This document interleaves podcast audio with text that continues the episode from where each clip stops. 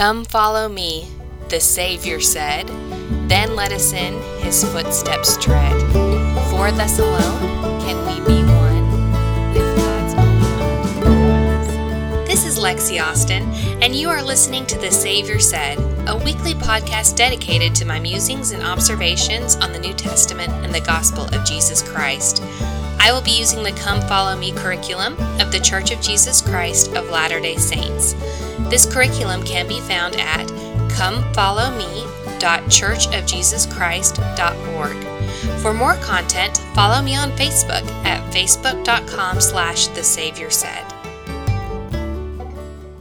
Hey guys, welcome back. This is episode 16, April 22 through 28. This is Matthew 18, Luke 10. What shall I do to inherit eternal life? Okay, so first off, I want to say I am sorry if you hear saxophone in the background of this podcast episode. My son is practicing his saxophone and um, it's very loud. so if any of you have kids that play instruments at home, you know about practice time. So that's what's going on at my house right now. Um, also, we are like way far ahead. I know April 22nd through 28th. That's like really, really far in advance. What happened is in one of the earlier episodes in April, they skip from April 1st to April 14th. And so there's two weeks combined in there. And they did that because, you know, we are going to have general conference at the beginning of April. So, what we're going to do is I'm just going to stay like way far ahead for like the next couple weeks until we hit general conference. And then I'll do a special like edition general conference episode or whatever and that'll catch us up. So we're only like two episodes ahead. Where right now i think we're like three maybe four ahead. So um, you've got all that to look forward to also, keep an eye out for some special bonus content. Um, we talk about Mary and Martha in this episode, and I wrote a talk for Sacrament Meeting a couple months ago about Mary and Martha, so I will share that as well. So, just all kinds of good stuff. All kinds of good stuff coming out. But first, let's get started with our traditional summary and rundown of what we studied this week. Matthew 18. Who is the greatest in the kingdom of heaven? Well, of course, kids, come on. We need to become converted and like a child to enter into the kingdom of heaven. And also, guys, be good to the kids. Jesus says, be good to the kids, all right? So now, up next, we're going to talk offense or offensive stuff like your hands and your feet and your eyes, or, you know, I don't know. Jesus basically says, if your foot offends you, cut it off. If thy hand offends you, cut it off. And cast them into the fire, because it's better to enter into life halt and maimed rather than having two hands or two feet and be cast into everlasting fire. We want to make sure that we are taking care of things that are offending them and cutting them out of our life. Okay. Up next, the Son of Man came to save that which was lost, and we, we get the example of the lost sheep. You know, I love some lost sheep parables. Next, we find out what to do about when people offend us, not hands or feet or eyes, but people. Jesus says that we need to take that issue to the person. He talks a little bit more about that. Next, in verses 18 through 20, the 12 get the keys to the kingdom. Then Peter asks him, Lord, how often shall I, my brother sin against me and I forgive him? Till seven times? And Jesus says, No, we forgive seven times 70. And then we get the parable of the, I don't know if it's the parable of the ungrateful servant or what we need or what we need to call it. But um, it's a servant who or, owes his Lord like a whole lot and the Lord forgives it, but then that servant goes and like he has another person who owes him money and he makes a big deal about getting that money back. And so the Lord finds out like, oh, no, this is very bad. You are a wicked servant. And so we learn a little bit about that. We're going to talk about that. And that's where we end in Matthew 18. Luke chapter 10. All right, so we learned about the 70, right? We're going to talk about the 70 a little bit more when we get to Come Follow Me. Um, he calls the 70 and then he sends them forth. He gives them instruction on how to spread the gospel. After a while, we get a report. They return and report and say, Hey, we're doing really good. Even the devils are subject to us through thy name. And so Jesus is really happy with the work that they're doing. Up next, we have a lawyer that stood up and tempted him, saying, Master, what shall I do to inherit eternal life? And Jesus says, You know, well, what do you know? And he says, Well, the law says, Thou shalt love the Lord thy God with all thy heart, with all thy soul, with all thy strength, with all thy mind, and thy neighbor as thyself. And Jesus says, Yep, that's right, you got it. And then the lawyer says, Well, but who is my neighbor? And that is where we get the parable of this Good Samaritan. So I'm really excited about that. We're going to talk about that. And last but not least, we have some sisters in the scriptures Mary and Martha. Jesus is going to Mary and Martha's house, and we're going to learn how to choose the good part. So it's going to be an exciting week, a great episode. Just keep listening. Okay, so let's jump right on into Come Follow Me. Um, and you know, it's broken up into little sections, and usually I like to delve into the sections, but the introduction today actually caught my eye. And it says, When you ask the Lord a question, you might receive an answer you did not expect. And they give the example of who is my neighbor, who is the greatest in the kingdom of heaven, how many times should you forgive. And it says, if you are seeking to do the Lord's will, not to justify yourself, but because you really want to learn from Him, the Lord will teach you how to live in a way that leads to eternal life with Him. That, you know, I think a lot of times I think it applies to like doctrine. Like I have this big doctrinal question and I bring it to the Lord and I you know he gives me his answer. But sometimes, and especially today this morning, I had an experience where I feel like this is more like the Lord telling me how I should go about my life, like how I can make my life better. But you know, and I mentioned in some other episodes, I really struggle with self-esteem, with feeling worthwhile. You know, that's just it's just one of my burdens that I carry in life. And so I was kind of in a funk the last couple of days. Just I have issues with my thyroid, and it makes me gain weight, and I have a hard time losing weight, and so I just feel chunky and funky and not cute. And I was just kind of in a funk. You know, just like I don't feel good about myself. I'm just blah, right? And so this morning on my way to work, I was praying and I was just like, Heavenly Father, you know, help me feel better about myself. And I've been praying last night, like, help me see myself the way you see me. And He directed me to this really awesome talk by Neal A. Maxwell. I'm going to quote, I think, a little bit later on in the episode. But I'm driving to work and I'm just, you know, blah and gray and just feeling funky. And normally I like to drive in silence because I like to listen to Spirit. But this morning like I just kept getting the thought like you need to turn on the Beatles radio station on your Amazon Music. Now listen to Amazon Music, and you can like select a band, and they'll play songs that are like you know that band. And I'm like, well, I really want to have my quiet time. And it was like, no, you need to listen to the Beatles station. I'm like, okay, is this like uh, prodding from the spirit that I'm supposed to listen to the Beatles? Like, what is this?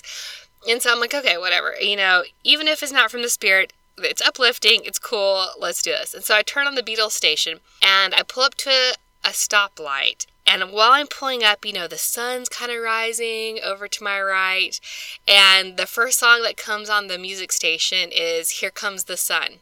And in that moment, I felt like Heavenly Father was just reaching out to me through that song and the, you know, the timing of the sunrise. And, you know, just saying, you know, yeah, you feel funky and yeah, you feel a little gray and yeah, you feel a little down, but the sun is coming out and you can still funky feel funky and feel down and feel gray but you know let's look at the sun. Let's look at the bright things in life and focus on that. And you know it's going to get better. It's going to get better. You're going to be fine.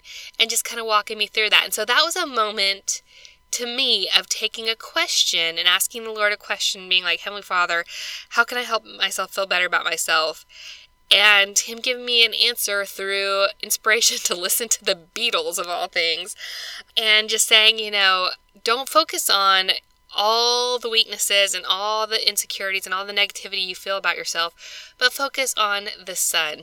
You know, double meaning there. Focus on the sun that's rising in the sky and bringing light, but then also focus on the sun, Jesus Christ, who is rising in my life and brings light to my life. So, um, that was just a really cool experience. I wanted to share it with you guys. Okay, so awesome story for Come Follow Me. Let's start off onto the first section here. Ideas for personal scripture study. This comes from Matthew 18, 21 through 35. I must forgive others if I am to receive forgiveness from the Lord. Okay, and this is the situation where Peter is asking Christ, How many times should I forgive someone? Should I forgive them up to seven times? And I actually went in and read, you know, I love some New Testament seminary teacher manual. You know, I just love it. So I went in and I, I, read along, you know, this week as I was studying. And they've got a really good quote from Bruce R. McConkie that talks about this seven times. Like, do I forgive someone seven times or whatever? In the seminary manual, it says, some religious leaders in Peter's day taught that an individual did not need to offer forgiveness to another person any more than three times. And asking the Lord if he should forgive someone seven times, Peter may have thought he was being generous. Okay? So Peter actually thought he was going above and beyond Again, this is kind of one of Peter's bless him. He's like trying so hard to be good and he just kind of like sometimes loses the sight of like what how good he could really be. Jesus then gives him the parable of the unmerciful servant. And so we know that the servant owed the king 10,000 talents. All right, and in Jesus' day, 10,000 talents e- equaled 1 million denarii, Roman currency. One denarii was a typical day's wage for a common laborer. So, if we were to calculate how many years it would take for the servant to pay off this debt by dividing 1 million denarii by 365 days, we would get 273,973 years that the servant would have had to work to pay off this debt. Okay? So he would have to work do over like almost close to 300,000 years, guys, to pay off this debt. That's how big this debt was. Okay? And then how much did the fellow servant owe the servant? Okay? So he owed him 100 pence. And that equals roughly 100 denarii. Therefore, the fellow servant owed the servant roughly a hundred days' worth of work, nearly just one third of his yearly salary. Okay, so we have like one third of a year versus like almost 300,000 years of work. Like that is huge. And so the parable there, Christ is such a master of using hyperbole when he teaches. He's got this great big giant number, which would have been astronomical to the people who understand it and who are listening compared to this really small but realistic number that they would probably have to deal with on an everyday basis. And so I think sometimes we just kind of fly past it, seeing, you know, the 10,000 and the 100 and, you know, whatever. But it really is like this huge major difference between the two. And so there's a huge major difference when we go and we forgive someone of something. And yeah, it may be really hard. But you know what? We are being forgiven for so much more. I talk in episode one about the hardest thing I've ever had to forgive. So if you want to go back and listen to episode one, you can listen to the hardest thing I've ever had to forgive. I'm not going to talk about that here. Instead, I want to talk a little bit about this talk that they kind of redirect you to. It's called Forgiveness Will Change Bitterness to Love, and it's from the Ensign, May 2003. And um, it's by David E. Sorensen of the 70. And it's a really good talk it's got a story about some neighbors that didn't get along and you know they forgave each other and that kind of thing.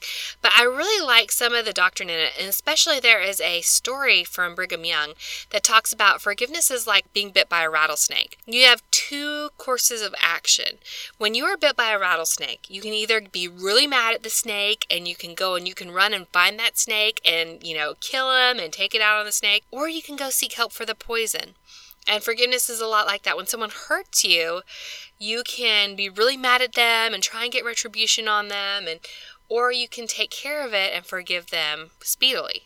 Um, I really like, though, that there's a quote here in this talk, though, that says, Now let me take a moment here to note that we must take care in our families not to cause spiritual or emotional snake bites in the first place. In much of today's popular culture, the virtues of forgiveness and kindness are belittled, while ridicule, anger, and harsh criticisms are encouraged. If we are not careful, we can fall prey to these habits within our own homes and families and soon find ourselves criticizing our spouse, our children, our extended family members. Um, and what I really like about this is because when I was younger, like I was maybe like a preteen or so, there were some shows on, like just the comedy sitcoms that come on at night. And my mom would get like really offended at some of these. And I was like, Mom, like they're hanging out as a family. Like, why are you so upset? Like, why can we not watch this show? And she was like, Look at where the laugh tracks are. And I'm like, what do you mean? You like the canned laughter that they pipe into like those like 90s sitcoms or whatever. And so I started watching it. And in this particular show, the kids were like really sassy and kind of snarky. And anytime they were sassy or snarky to one another and put like their sibling down, then that was when the laugh track would hit. Or anytime the kid talked back to the parents and said something really like sarcastic and snotty to the parents, that's where the laugh track would be. And she said, you know, by watching this, you are literally like it's putting these thoughts in your brain that being sarcastic and rude to people is funny. And she's like, and it's training your brain to think that way. And she's like, I don't want any of my kids to think this way. And so ever since then, I watch now where is the canned laughter coming in, you know, in these sitcoms, and even go back and like reminiscing, like, oh my gosh, I can't believe I watched this like back in the day. Look at their hair, it's so big. But I go back and I look at I look at those laugh tracks, and I'm like, you know, I wonder if this had a lasting impact on us as a society today. You know, we're so sassy and we're so snarky sometimes, and it's easy to be sarcastic when you're trying to, I guess, trying to get a point across, but you don't want to seem mean, but you can be sarcastic. I don't know. Sarcasm, I think, is sometimes overused a little bit. But so, anyways, all that to say, let's not be the snake that bites people, okay? I think that's important. And then the other thing that I want to quote from this talk is it says, I would like to make it clear that forgiveness of sins should not be confused with tolerating evil. The Savior asks us to forsake and combat evil in all of its forms, and although we must forgive a neighbor who injures us, we should still work constructively to prevent that injury from being repeated. A woman who is abused should not seek revenge, but neither should she feel she cannot take steps to prevent further abuse. A business person treated unfairly in a transaction should not hate the person who was dishonest, but could take appropriate steps to remedy the wrong. Forgiveness does not require us to accept or tolerate evil. It does not require us to ignore the wrong that we see in the world and around us and in our own lives. But as we fight against sin, we must not allow hatred or anger to control our thoughts and actions. And I really, really love that because I feel like sometimes if we take this doctrine literally to heart that we need to forgive like unlimited amounts of times. I feel like sometimes we put ourselves back in the way of being hurt again, and I think it's really important. That was at least, it's a thought that occurred to me like as an adult. I'm like, okay, I can forgive this person over and over again, but I need to, if I know that they're going to come back and hurt me, I need to put myself out of the position of being hurt, or I need to prevent myself from being hurt by them. I'm really, really sensitive. Um, just kind of a sensitive person. It doesn't take a whole lot to hurt my feelings. And so I've have found my that I number one I have to toughen myself up a little bit, and number two I found that I have to avoid places or things that might cause me to be upset or hurt my feelings or just you know realize that there's other reasons behind whatever it is that they're saying. Um, my mom is in a political office in town. And one of the places that I've learned I need to stay away from because I get so angry at the people that, that do this is the comments on our local news. You know, like they'll post on Facebook and stuff, they'll post news articles. And then people will go underneath and they'll comment.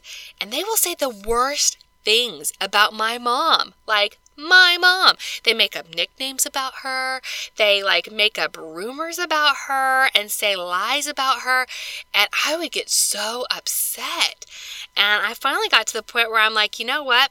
This is doing no one any good. Like, it's not doing me any good to read it and get all upset because it's not changing the other person. It's just making me sad. It's like me going out there and looking for snakes and being like, Snakes, hey, come bite me, come bite me, snakes. And then being really upset when the snakes bite me. So I learned really quickly I don't need to read the comments on my local news website and the stuff that they post on social media. So things like that. If you have someone in your life that you know is going to come and bite you, you just need to stay away from them, right? Like we just need to stay away from them. And it also says we must not allow hatred or anger to control our thoughts or actions. And something I learned, and I think this was in a psychology class I took maybe in college years ago. I don't remember where I learned this from. But at the root of any time that you are angry, there is fear. Fear is at the root of all anger. If you ever think of it, you know, someone says something to offend you and you get really, really mad. Well, if you look at that anger that you have, is it maybe because you're a little afraid deep, deep down that maybe what they've said is true? Or maybe you're afraid deep, deep down that they don't really care about you the way you would want to be cared about? Or there's some kind of fear or insecurity down underneath that anger. And so it's been really interesting me for like the rest of my life as I go about. Whenever I get really angry at something, I kind of take a step back and be like, okay, so what is the fear? That is at this root of this anger. And I think that that has helped me a lot. I forgive pretty easily. Um, my husband even says I forgive too easily because I'm like, yeah, you said this thing about me, but now we're best friends. Yay. Um, I just kind of live in the moment, I think. But um, one of the keys to that is honest and truly is I look at what people say to me and then I'm like, okay, so why am I upset about this? Someone says something to me about maybe something I did at church as, you know, the primary president, and I take go, take a step back and be like, okay, so am I really upset about what they said, or is it feeding into my insecurity that I'm not doing a good job? You know and if i can take back and be like okay so maybe they're trying to offer like some constructive criticism maybe it's not the most like positive way to have you know given some constructive criticism but is it criticism that maybe i needed to hear and i can do something about yeah maybe it is you know and so if i can overlook that fear then i can go back in and kind of see the situation for what it is that was a huge, long, meandering trail, y'all. I'm sorry, but thank you for sticking with me through it. Next section. Ooh, I'm so excited about this section. Okay, so Luke 10, 1 through 20. Who are the 70? And this one, guys, you guys are going to meet my dad. Um, I didn't even ask him to come on and do an interview because he doesn't like people, so I don't think that he would actually come on and do an interview. But I'm going to talk about him in this section because my dad was actually the executive secretary for our Area 70, for two different Area 70s in our um, North Alabama area. He's a really interesting person, my dad. I love my dad a lot. He is a rocket scientist. So when people are like, oh, it's not rocket science, my dad can be like, well, actually, I am a rocket scientist, so it is rocket science. Um, and the kind of rocket science that he does is engineering, and it's computational fluid dynamics engineering. And so he goes in and he does all the math that calculates the fluids and how they flow and the vortices that they create and stuff when they're going really, really fast in the air. And apparently, to do this branch of math, you have to be fairly crazy.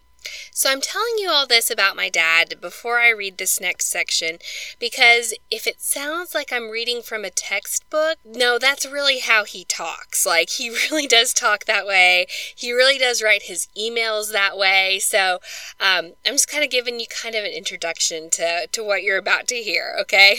And so, like I said, I didn't ask him to come and be on my show because he's kind of very introverted. It's where I get my introversion from. I did email him and I asked him about the 70. And this is what I asked him. And I said, Dad, Okay, so there's a section coming up and Come Follow Me that deals with the Quorum of the 70. And I told him what the section says. And I said, Do you have any thoughts about the 70, their calling, their responsibilities? You know, I'm thinking about the time that you served as an executive secretary to the 70. I, you know, think I know kind of in general about the 70, but I don't at least really know what they do. You know, what all is entailed in their callings, or is there anything else interesting you can tell me, or, you know, things that you would want to add about the 70? And this is what he said back.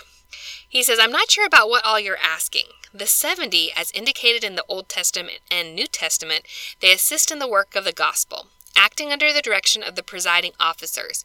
In our dispensation, that means they act under the direction of the quorum of the 12 apostles. The definitive scriptural description of the 70 is found in D&C 107, and this is verse 25. The seventy are also called to preach the gospel and to be special witnesses unto the Gentiles and in all the world, thus differing from the other officers in the church in the duties of their calling. 34. The seventy are to act in the name of the Lord, under the direction of the twelve or the traveling high council, in building up the church and regulating all the affairs of the same in all nations, first to, to the Gentiles and then to the Jews. 38. It is the duty of the traveling high council, the quorum of the twelve, to call upon the seventy when they need assistance to fulfill the several calls for preaching and administering the gospel instead of any others. So basically, what he's saying there in D&C 107, it's saying that the 70, you know, while the Quorum of the 12 and the Prophet are pretty much in Salt Lake, and yeah, they do travel around the, the entire world, but they're pretty much running the church from headquarters. And the 70 then are spread throughout all the world, and they are kind of taking care of things on a more local level, right? And Dad says, verse 38 is probably the best description yet. They act under the direction of the Quorum of the Twelve to fill the assignments throughout the world that the apostles simply cannot meet due to sheer numbers. That was the reason the Savior commissioned 70, like we see in Luke. He and the 12 simply could not cover all the preaching assignments themselves, so he called assigned others to do the work. The organization of the 70 is detailed in D&C 107 93 through 98.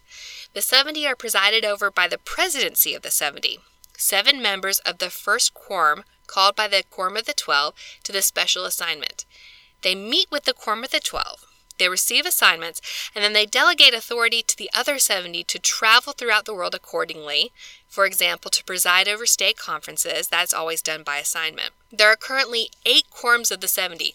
I did not know that, guys, but there are eight quorums of 70, okay? That's a lot of, like, guys, right? And he said, as indicated in the Come Follow Me excerpt, members of the first and second quorums of the 70 are designated as general authorities. They have authority throughout the world. Members of the first quorum are generally called for an indefinite period of time to conclude when they reach the age of 70. Which, again, I didn't know that, but I'm like, how random. There's so many 70s up in here. But basically, they're released and given emeritus status when they turn 70. All right. It simply means that they no longer have to travel and won't generally receive regular assignments. Members of the second quorum of the 70 are generally called for a period of 5 to 10 years, although that is not definite and seems to be being extended now. They are released when their service is concluded. Members of the third through eighth quorum of the 70 are designated as area authorities. Their authority is limited to a specific area, for example, the North American Southeast area, the NASE, which is where we are, they do not have authority to direct the work outside of that specific area. They are generally called for a period of five to seven years and are released thereafter, as was Elder Bluth last month. And Elder Bluth was the um, member of the 70 that my dad was the secretary for. All right, the area of the 70 are usually presided over by three members of the first and second quorum of the 70 called to serve as the area presidency over a given area. For example, the NASE area. Elder Costa is the area president here in the NASE area, and he's assisted by Elder Bowen and Elder Stanfill of the 70. They handle the day to day, week to week interaction with the direction of the Area 70 here in the NASE area. They report to and receive direction from the presidency of the 70 bottom line of all this is that the 70 are called by the Lord to assist with the Quorum of the Twelve to administer and preach the gospel to all the world. They have a definite organization and they act under the direction of the Quorum of the Twelve. They bear witness of the Savior and His church through the world wherever they are called and assigned to serve and regulate the operation of the church. Dad says he hopes this helps. so, that I think was a really good I know there's not anything necessarily like super spiritual or scriptural building or anything about that, but to me, it was just really interesting to learn how the church works. I had no idea that there were that many quorums of the 70. Like, I knew that there were several, but I didn't realize that there were eight. And that's a lot. And, um, so I don't know. It was just a really cool thing to kind of learn about the 70 this week. I'm glad that we had that moment and come follow me. Um, and, you know, like my dad referenced in the little excerpt here in Come Follow Me, and it says 70s are called to assist the 12 in their mission as special witnesses of Jesus Christ to all the world. So 70s are organized into quorums. Members of the first two quorums are set apart as general authority 70s, while members of other quorums are set apart as area 70s. So that's a little bit about the 70. I think it's pretty cool. All right, the next section, Luke 10 25 through 37. To obtain eternal life, I must love God and love my neighbor as myself. And this is kind of the section of the scriptures that lead into the parable of the Good Samaritan. Okay, so if we look at Luke 10, the young man actually answers the question that Christ has asked is what is written in the law? And the young man says, Thou shalt love the Lord thy God with all thy heart, with all thy soul, and with all thy strength, with all thy mind, as thy neighbor as thyself. And to me this week, you know, I was thinking it's that last little phrase, thy neighbor as thyself. And I think before we can even go and love somebody else, we have to learn to love ourselves. And that's really what stood out to me. You know, again, I told you I was struggling this week with that. Like, it's been a hard week. And so that really stood out to me. So I went and I was like, well, you know, are there conference talks about building your self esteem? I wonder if there are. And there are. Um, Neal A. Maxwell, in his very first conference talk, he ever gave. This is 1976, y'all. Very first Neal A. Maxwell talk ever. Um, it's called Notwithstanding My Weakness. He talks about, you know, feeling okay about yourself even in your weakness. And he starts it out talking about how he feels inadequate to being called to the Quorum of the Twelve. And I'm like, it's Neal A. Maxwell. Like, he talks about he's going to be a footnote in the page of the Quorum of the Twelve's history. Neal A. Maxwell, he is not a footnote. He is like the farthest thing from a footnote. But, um, yeah, I just, I loved reading this talk. So I want to share a little bit of it to you. Um, here in the first paragraph, again, it's classic Neal A. Maxwell. I love it so much. It says, Now may I speak not to the slackers of the kingdom, but to those who would carry their own load and more, not to those who are lulled into false security, but to those buffeted by false insecurity, who through laboring devotedly in the kingdom have reoccurring feelings of falling forever short. Does that describe any of you out there? Like, I'm raising my hand. Like, yes, I feel constantly like I'm not doing enough, or I'm not good enough, or I'm constantly falling short. Again, love yourself before you can love your neighbor, right? And so Neal A. Maxwell goes on to say the first thing to be said of this feeling of inadequacy is that it's normal. There is no way the church can honestly describe where we must yet go and what we must yet do without creating a sense of immense distance. Following celestial road signs while in telestial traffic jams is not easy, especially when we are just moving next door or even across town. And in a kingdom where perfection is an eventual expectation, each other's needs for improvements have a way of being noticed. But you know, and this is this is Lexi talking. This isn't Neal A. Maxwell. I'm not going to put this on him. But you know, I think a lot of times we think people notice our inadequacies and our imperfections a whole lot more than they actually do. I think everyone is so in tune to their own imperfections and their own inadequacy that they don't really have time a lot of times to look at other people's imperfections and inadequacies. So, again, you know, you may feel very imperfect, raising my hand again. You may feel like you're really struggling with stuff, but people won't necessarily see that. At least that's what I'm learning this week, all right? Um, I also love that Neal A. Maxwell talks about feelings of inadequacy are common. They're very common. And he says, so are the feelings of fatigue. And he says, you know, we need to heed the warning in D&C 6433 about not becoming weary of well doing. He says the scriptural advice do not run faster or labor more than you have strength suggests paced progress. Much as God used seven creative periods in preparing man and the earth, there is a difference, therefore, between being anxiously engaged and being over anxious and thus under engaged. And I was like, whoa, lightning bolt, like that's huge to me because I feel like I am over anxious and sometimes that anxiety causes me to close off and become under engaged. So, especially when I'm feeling anxious about myself and my ability to do things. You know, if I'm feeling anxious, like I really don't think I can do this hard thing, well, then I'm just not going to do it. I'm just not going to do it. I'm just going to close off. I'm just going to stay home. I'm going to tell people I have a headache and I'm just going to stay home. Right. And so I think that tends to close this off. And then I will beat myself up for like the next couple weeks of like, why couldn't you just do this thing? Why weren't you good enough? Why weren't you strong enough? Why didn't you tell them that you'd be there? And then, you know, that's that whole not loving yourself thing, right? Neal A. Maxwell continues Some of us who would not chastise a neighbor for his frailties have a field day with our own frailties. Again, raising my hand, okay? Some of us who stand before no more harsh a judge than ourselves, a judge who stubbornly refuses to admit much happy evidence and who cares nothing for due process. Fortunately, the Lord loves us more than we love ourselves. Okay, I'm going to read that again because I think it's so important. The Lord loves us more than we love ourselves. So sometimes when we are feeling that lack of love for ourselves, we can turn to our Savior and remember how much our Savior and our Heavenly Father love us and rely on that love. And then once we feel that love, we can then extend that love to others around us. And that's where the loving thy neighbor as thyself can come in.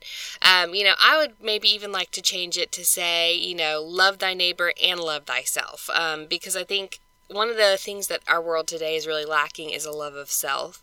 Um, we try and find self fulfillment in all kinds of places like entertainment or food or drugs or alcohol, all kinds of places to fill that void of self love that a lot of us don't have. And they become addictions because we're constantly chasing after that next high to kind of fill that void that we have of love inside ourselves. So I think it's a commandment even to love ourselves. Um, so love yourself and then love your neighbor. So let's go on to the love your neighbor part. Um, you know, we got the story of the Good Samaritan this week, and I had a couple different thoughts on this. Um, as I was reading the story, you know, and it's a story I've read like a hundred million times, right? So again, it's like, how do I make this fresh and new to myself? And I started thinking, I'm like, well, who's my neighbor? And I'm like, you know, it's people around me, and I try to be pretty nice. I think I'm a pretty nice person in general. And so I was like, well, who in my life is just driving me nuts that maybe I'm not so nice to? And I had a really hard time of thinking of anyone because, again, I just kind of love everybody. But then this one kid at school came to my mind. And, you know, I, as a teacher, I love all my students. I really do. but there's always one or two kids that just really gets under my skin and really drives me nuts. And this girl is, came to mind as someone who I'm like, okay, well, I really don't like this girl. I really just like, she drives me bonkers. Um, I know anytime she walks in, I have a co librarian, and anytime she walks, girl walks into the library, I'm like, I'm out. You get to deal with her. Like, I'm done. And so I realized this week, I'm like, I probably need to be a better neighbor to this girl. And she's probably acting this way for a reason. And so, no matter what the reason is, I need to go ahead and love her anyways. And so, I think that's what I'm going to do. That's one of my goals of what I'm going to do. But um, as I was trying to figure out kind of a new take on the Good Samaritan this week, I started looking for conference talks again on the Good Samaritan to maybe give some new example, a new insight. And I found one. And at first I was like, oh, I don't need to use this talk because it's for senior missionaries. It's by David B. Haight. And um, he was speaking to p- couples who were considering going on a mission. And I was like, that's not me. I don't, you know, need to worry about that till like years down the road. And, and all kinds of other obstacles that need to happen before then. But I started reading the conference talk and it actually had some really good insights. Um, he's talking a lot to these senior couples, people who are considering going on a senior couple mission. I think a lot of them felt like they were not good enough. Again, they didn't love themselves enough to love their neighbors. And so he's telling them, guys, you can do this. Like there was a couple that showed up and they the man was grossly overweight, he says, and the woman was in a wheelchair and he, the mission president was like, How are these two gonna serve? Like they can't go out and knock on doors, like how are they going to serve. And so he felt impressed to send them to this tiny little branch in this like little kind of remote area. And so he did. The first couple weeks, their letters were like, oh, we're just getting to know the people. We're just getting to know the people. There wasn't a whole lot going on. And he was just kind of like, Heavenly Father, did I do the right thing in sending them out there? Like, I don't know. And he found after a couple weeks that the first week they brought like two or three people to the branch on Sunday two or three investigators. The next week it was like five or six investigators, and then it was like 10 to 15 investigators were coming each week, and then 20 plus investigators were coming each week. Because these two missionaries, they may not have looked physically able to go and do all these things that um, you would normally associate missionaries with, or, you know, or the 19 year old missionaries. Um, they can't do all the same stuff that the 19 year old missionaries can do, but they learned to love the people, and they just kind of threw themselves into the life of that little community and got to know people. And because of their really good examples and because of the genuine love that they had for their neighbor, people were really drawn to them. Um, it gave another example of a couple that went out into, I think it was South America that they went to. And um, the woman was really concerned that she didn't know the language. She said her language skills were just really bad. She wasn't picking it up nearly as fast as the young elders were. And so she said, Well, you know, who are my neighbors? And she said, Of course, you know, my neighbors were the people I was called to serve. But she's like, You know who else is my neighbors? Is those young brothers and sisters who are learning the language so fast and they were so far from home. And she's like, You know what I can do? I can bake. I can bake pretty good. And so she started making cinnamon rolls and chocolate chip cookies for the elders and sisters there in her mission. And she became kind of a little slice of home for these brothers and sisters that were serving her, or serving the area where she was in and were kind of homesick and lonely and, you know, kind of became like a little, you know, parental figure for a little while while they were there on their mission. And what a sweet way to take something that you are good at and kind of bless the lives of others. And so that's something that's kind of stood out to me this week. Um, I want to read you some quotes from that David B. Haight talk. This is David B. Haight, My Neighbor, My Brother, and it's from the April 1987 conference. He says, and this is probably my favorite quote from the whole thing. He says, One of the most important lessons I have learned is that our capacity as children of God becomes what it has to be. We should never minimize or underestimate our ability to deal with challenges placed before us. The size or complexity of challenges need not be cause for alarm or despair. Human potentiality is perhaps the most squandered resource on earth, and perhaps the least tapped. Okay? So I love that because he's saying, you know, don't not take on big challenges because you think you're not good enough or because you don't love yourself enough, right? The big challenge of loving your neighbor, you can take on.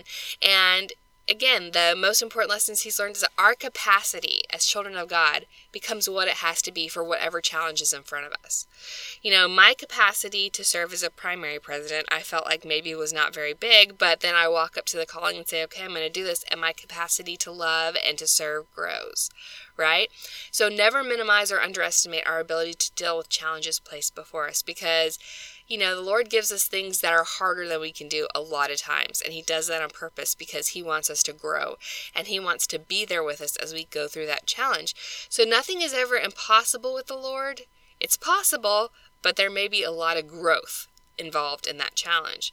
David B. Haight continues, perhaps second only in importance to learning that our capacity is, you know, available to us, is acquiring a personal knowledge of God, our eternal Father, and Jesus Christ, in our freedom of ability to learn, to meet problems with the capacity to comprehend and then do. Okay, so if you are considering a mission or if you are considering taking on a challenge in your life, right? He says, first of all, understand that you have the capacity to do, to do this. Secondly, acquire personal knowledge of God, our eternal Father, and Jesus Christ, and then acquire knowledge of your freedom and our ability to learn, Learn how much you can learn, right? And then meet problems with the capacity to comprehend and do. So take stock of those resources that you have and then, you know, what in your capacity can you do to make this challenge better, is what he's saying. And he says, Many of you do not appreciate what you can do. You can become a great anchor of strength to our neighbors. And he goes on to ask, Who are our neighbors? Well, they are all of Father's children. What a blessing we can be to them as we, with wisdom and love, bring the gospel of our Savior to them with its eternal covenants and blessings. And so that's really what I started thinking about is I'm like, you know, how can I bring the gospel to my neighbors? And, you know, as a teacher, I'm not allowed to actively preach or proselyte or even have really any sort of opinion on morals. I get, you know, I could get in trouble if I do that. But I can love these kids, even the ones who I really don't like, I can still love them. And I feel like in some ways I have been given a, a blessing to really love the rowdy boys, which sounds silly, but I guess it's because my brother was kind of, you know, dweeb knocker is the word I use to describe these boys because they just kind of dweeb knock around. But my brother was a definite dweeb knocker. He's about 12 years younger than me. And so I was mama pretty much a lot of the times when he was growing up. He's the youngest of five siblings, bless his heart, and the older four are girls. We're all girls, so he has like four little mothers, like after him all the time. And so growing up, I was kind of like a little mama to him. And so when he was in middle school, you know, I was there and I saw that. I saw him go through middle school and be kind of a dweeb knocker. And so these boys, when I see them dweeb knocking around at my school, they remind me a lot of my brother. Also, the super hyperactive ones remind me a lot of my son. When he was like four or five years old, he was so hyperactive, like running around like a crazy person. I mean, he was a boy. That's what boys do. They're kind of just wild boys. Like, there's types of boys that are just like wild boys. And, you know, we knew really quickly, we are like, he's not ADHD, he's just a wild man. And so we got him in sports and let him run out all his energy after school, and he was able to kind of do okay in school. And it passed as he got older, he matured, and he wasn't so wild anymore. And so I see when I go to school these boys who are just like crazy wild. And I love them because they remind me of my brother and my son. And I see that in them. And I have a whole lot larger tolerance for these boys, I think, than a lot of teachers do at my school. And I become a safe place, I think. One of them in particular has been on my mind this week. Um, he's now a junior in high school, and he had a lot of discipline problems when he came through our school. But I have a little card, and it's taped to my desk. And this kid wrote down, Mrs. Austin, you are more than a librarian, you are a superhero. And I have that superhero card that you are more than a librarian, you are a superhero. That he thought about me, and I have that taped to my desk to remind me that when I am, you know, coming in contact with kids that drive me crazy or who have the ability to test my patience really well, to remember that I have that extraordinary love, that superhero love, to love these kids who might just make me nuts, right? And so that's how I've decided I can love my neighbors this week. And also, it reminded me of a scripture in the Book of Mormon. Um, and this is a scripture in Alma. It's Alma 31 35. And we've got Alma, he's going to the Zoramites, and you know, they're doing all kinds of crazy stuff, and he just doesn't even know what to do with them. And so he's praying.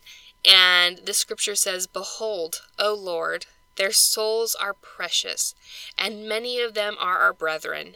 Therefore, give unto us, O Lord, power and wisdom, that we may bring these our brethren again unto thee. And so that is one of my favorite scriptures that I remember whenever I'm struggling with someone difficult or wherever I'm struggling with like a missionary opportunity, this is what I remember. It's, you know, the people around me, their souls are precious, and many of them are our brethren. All of them are our neighbors, right? Therefore, give unto me, O Lord, power and wisdom that I may bring these, my brethren, again unto thee. And so that's what I try and focus on with the my neighbor, my brother, and who is thy neighbor, and love thy neighbor as thyself. So that's kind of what I got out of the parable of the Good Samaritan this week. I know that was like a long, winding road that we went down, but that's kind of how I applied it to my life this week. All right, so up next we have the section that says we can choose that good part by making choices that lead to eternal life, and that's from um, the Mary and Martha story. And that's actually what my talk is about, so look for bonus content coming soon with that talk in it. Okay, so up next we have ideas for family scripture study and family home evening. What hymns can your family sing that relate to the truths taught in these chapters? Two examples are Lord, I would follow thee, and Have I done any good? But there are many others. How do the words in these hymns help your family better understand the Savior's teachings? And the hymn that I chose for this was Because I Have Been Given Much. And these are the lyrics to it. It says, Because I have been given much, I too must give. Because of thy great bounty, Lord, each day I live. I shall divide my gifts from thee with every brother that I see who has the need of help from me. Because I have been sheltered and fed by thy good care, I cannot see another's lack and I not share. My glowing fire, my loaf of bread, my roof's safe shelter overhead, that he too may be comforted. Because I have been blessed by thy great love, dear Lord, I'll share thy love again according to thy word. I shall give love to those in need. I'll show that love by word and deed. Thus shall my thanks be thanks indeed.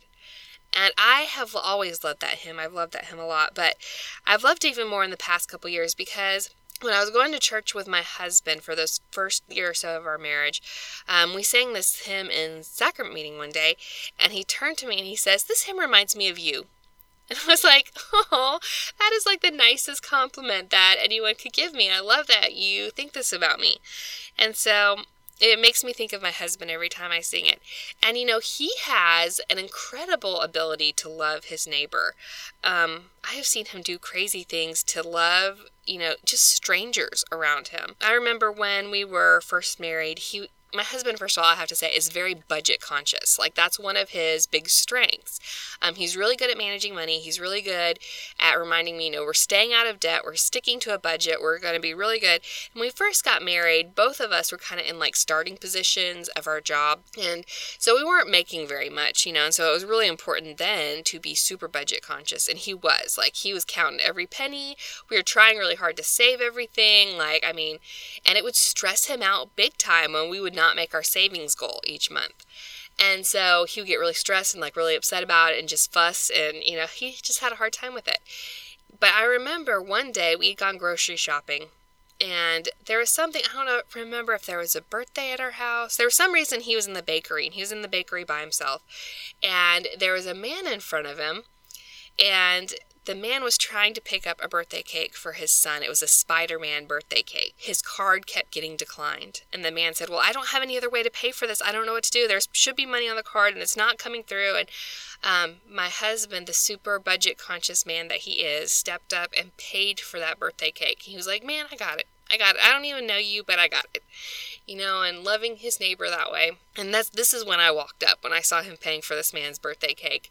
And I remember thinking, what a sacrifice that was for him, who was so concerned about money and our budget and sticking to the budget to take what little money we had and put it towards this man's birthday cake for his son. And so that was a really good example to me. And so when I read the lyrics of the song, because I have been given much, it not only reminds me of my husband telling me that it reflects on me, but it reminds me of my husband because he does this all the time for strangers and people around him that need help and who need love. And he's, um, you know, service is one of his love languages, and he's really able to give that to others. And I just think it's beautiful.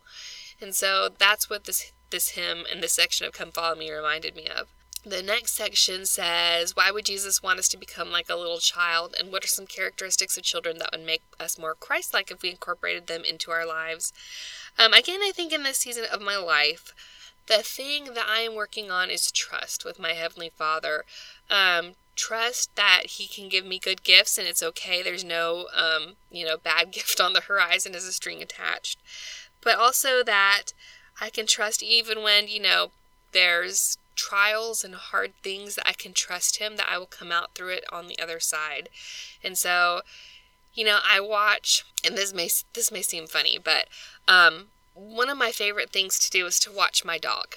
And you know, my dog, we know that dogs pretty much have the same intelligence as like a two or three year old child. I mean, they're obviously they're not talking, but um, their intelligence level is right there as, at a toddler.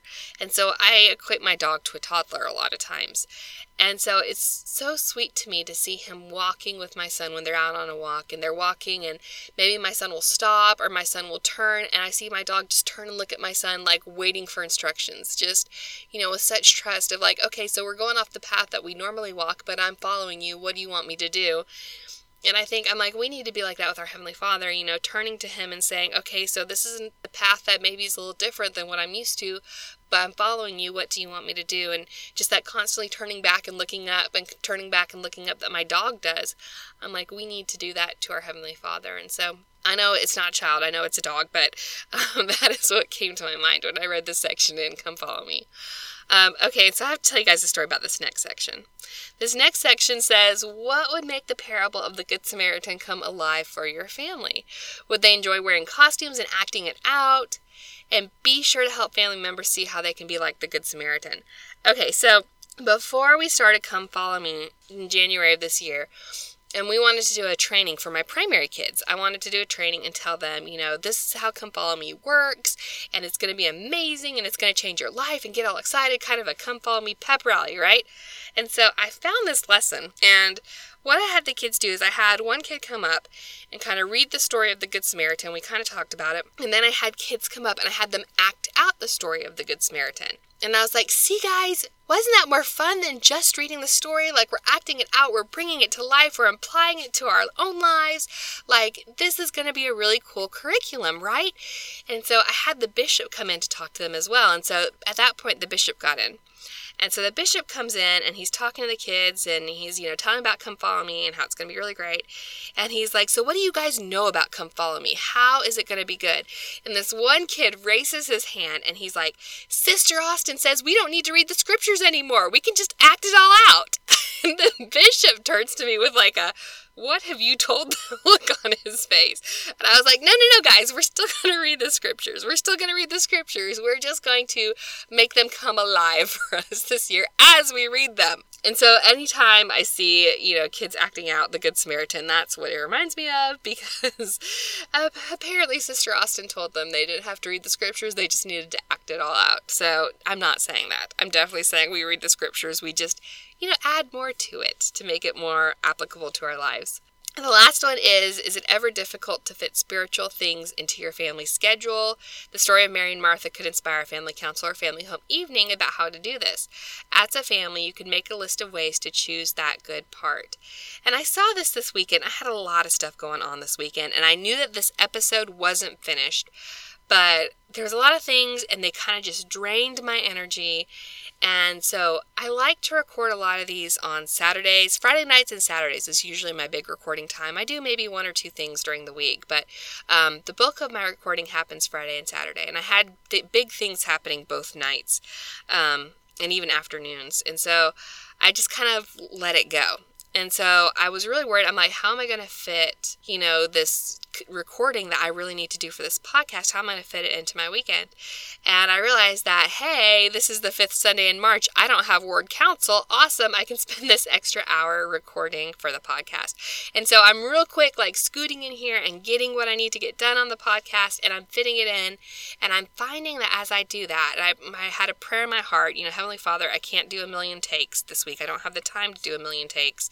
So please just make this, you know, flow. I don't even know what I'm going to say. Just let it flow out. And I feel like He really has. He's done a great job with that. So, our Father is always there. Our Father loves us. Our Father loves us more than we love ourselves.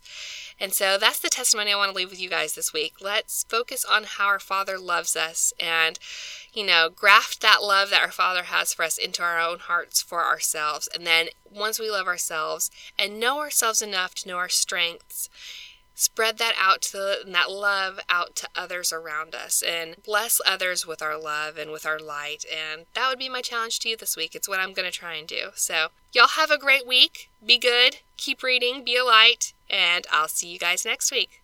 Bye y'all. The Savior Said is not an official product or endorsed by The Church of Jesus Christ of Latter day Saints. All comments and opinions are my own personal opinions and not representative of The Church of Jesus Christ of Latter day Saints. The music used in The Savior Said is Fireflies and Stardust by Kevin MacLeod. The hymn quoted in the opening is Come Follow Me, lyrics by John Nicholson. The Come Follow Me curriculum can be found at comefollowme.churchofjesuschrist.org.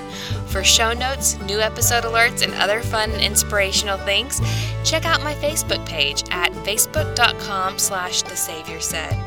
Have a question or comment? Email me at thesaviorsaid at gmail.com. Content in The Savior Said is copyright protected. All rights are reserved. Thank you for listening.